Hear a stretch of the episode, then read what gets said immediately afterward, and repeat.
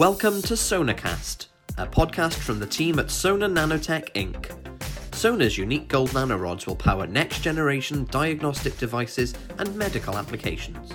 In every podcast, we seek to learn more about our industry with expert insight and special guests. Hello, and welcome to episode 24 of Sonacast. In this episode, the second in a mini series recorded with businesses attending AACC 2019, we speak to Shane Maher, president of Ginolis US. We discuss automation technology, innovation in diagnostics, and the potential of robotics in manufacturing. So I'm here with uh, Shane Maher. Shane, um, can you tell me a little bit about yourself and your current job role? Sure, Darren. So I am the uh, president of Ginolis uh, US operations, and uh, basically I run the operations for us in the US, based out of San Diego. Uh, we have a team expanding all the time, about eight people now, and uh, run everything through from sales to engineering and support for customers locally here. So that's uh, yeah, that's my current situation. And what does Ginolis do? So Ginolis is a desktop modular automation supplier, and we basically uh, make and design and manufacture our own desktop modular automation for medical diagnostics industry at the moment, um, point of care devices as well. So that's what we do, and we uh, are uh, have several different areas we focus in in uh, reagent uh, dispensing. We also have uh, filling machines and uh, full automated assembly of various uh, small micro like micro components. So that's what we do. Okay, I know there are a few uh, companies in that automation space. What kind of sets you aside from your competitors? That's true, actually. Yeah, it is. It's uh, actually growing in quite a competitive space now over the last few years, and we're relatively new. We're only in the space about eight years. What differentiates us from the others is that we uh, have desktop modular approach. So our our design and our machines are quite different than anything else that exists in the industry. We tend to use a lot of software in our automation as well, which separates us from everyone else. Um, mo- modularity, scalability, and, and the desktop footprint is really things that attract our customers to us. Yeah. Okay.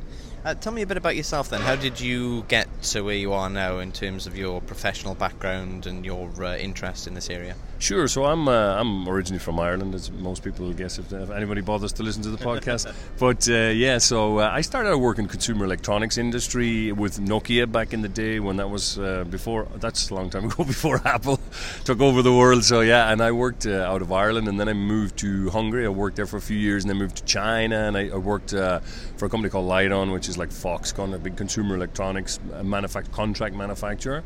And at that time, I, I know some of the same people who work at Ginolis. So I moved to the US then about eight years ago to San Diego, California, and uh, then I transitioned over to Ginolis about three years ago now. So because I know some of the same people, and I like the idea of the products that we have and the, and the business, the area of the markets that we're actually in is quite interesting. The medical diagnostic field is quite a growing field, especially where we are in Southern California. It's one of the hot spots in the US for it.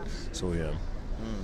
And what are the current trends in the in that industry, in particular, then medical diagnostics that you're seeing? What, what's kind of really exciting you at the moment? So there's a huge amount of new players into the space, and actually, if you walk around this show, as I've been doing since yesterday, you'll see that there's quite a lot of um, changes going on. There's quite a quite a change in the way people are doing the you know the traditional point of care lateral flow test devices changed a lot as well with vertical tests and.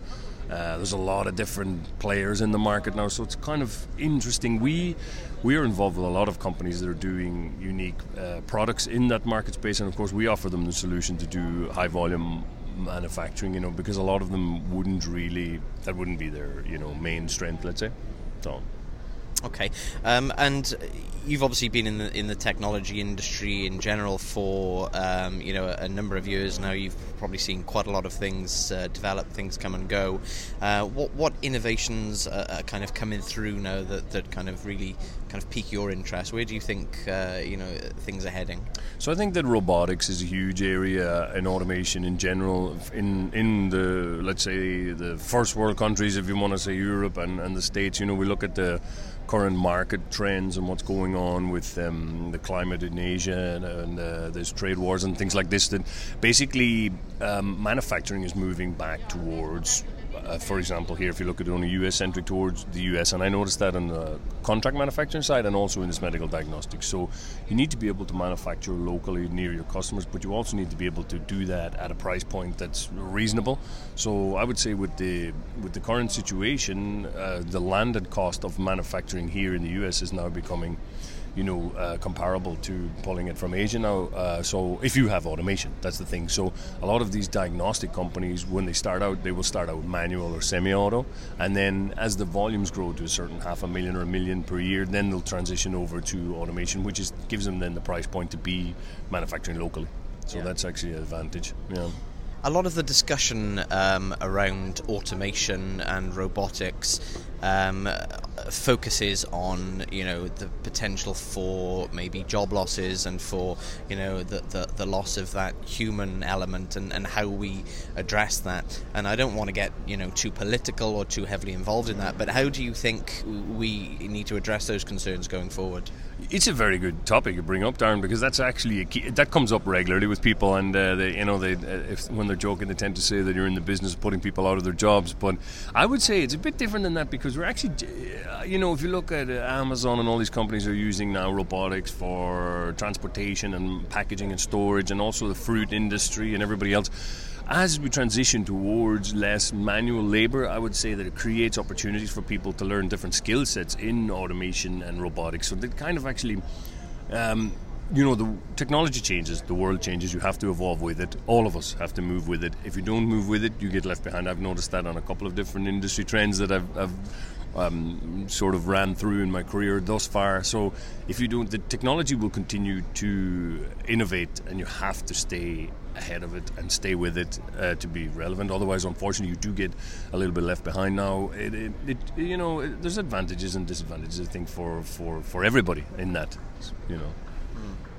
There are obviously uh, opportunities as well as the uh, challenges, as, as there are in everything, I suppose. Um, so let's talk a little bit about AACC because we're recording at AACC 2019. Um, you've uh, Ginolis doesn't have a booth here uh, this year, I understand, which has probably That's given right. you plenty of time to walk Yes. around and have a little look. Um, what's caught your eye here? What, what, what's really kind of interested you this year? So that's been nice. Actually, we always normally do have a booth here at all of these shows, and this time we don't. So, like you say, I had an opportunity to see what other people are doing here. Um, I suppose um, there's a uh, one thing that's very interesting is that this is a truly international business. I would say, you know, that I, I didn't notice that before. We're in the U.S. here, obviously in California right now, but there are players here from all over the world, from Europe, Asia, the Middle East. Um, you know that are somehow involved into this diagnostic space and the US of course um, so that's quite interesting I would say that um, of course the large multinationals are very well represented here with Roche and all uh, BD and all these companies but but there's a, there's a lot of secondary players coming into the market and um, me and you were talking a little bit yesterday about these hotspots in the, around the US for different um, you know, uh, diagnostic uh, centers, if you want to call them that, and that's kind of interesting. You see, I've met people here that are from Maryland and people that are from Boston, and, and but groups of them. They're in little clusters, almost you could say, the little sort of clusters of industry growing up uh, in pockets around the states, which is kind of interesting too. Yeah. Great stuff. Okay. Um, finally, then, Ginolis, what's uh, next for you guys? What's in the pipeline for the next year, couple of years? Where are you uh, headed as a business? So we are growing all the time rapidly. Our sales is uh, expanding at a, at a- phenomenal rate, uh, maybe uh, quadrupling year on year sales. We are introducing some new product ranges. We are trying to standardize our offering as well in many respects and not do so much custom build automation and have more standard blocks of modular automation. Um, we will also look to do uh, maybe a little bit less R&D, but then specifically we have some new product ranges coming out in the fields that we currently aren't in to capture the back end and front end of the processes for point of care devices as well. So that's kind of where we're heading at the moment. Um, uh, our, my own team in the US is growing, doubling uh, at the moment uh, year on year, so that, that will continue, I think. So continued kind of expansion, continued penetration and growth of key accounts with customers locally here in the US and all over the world actually and um, some new product offerings coming. That's what we're at at the at the moment.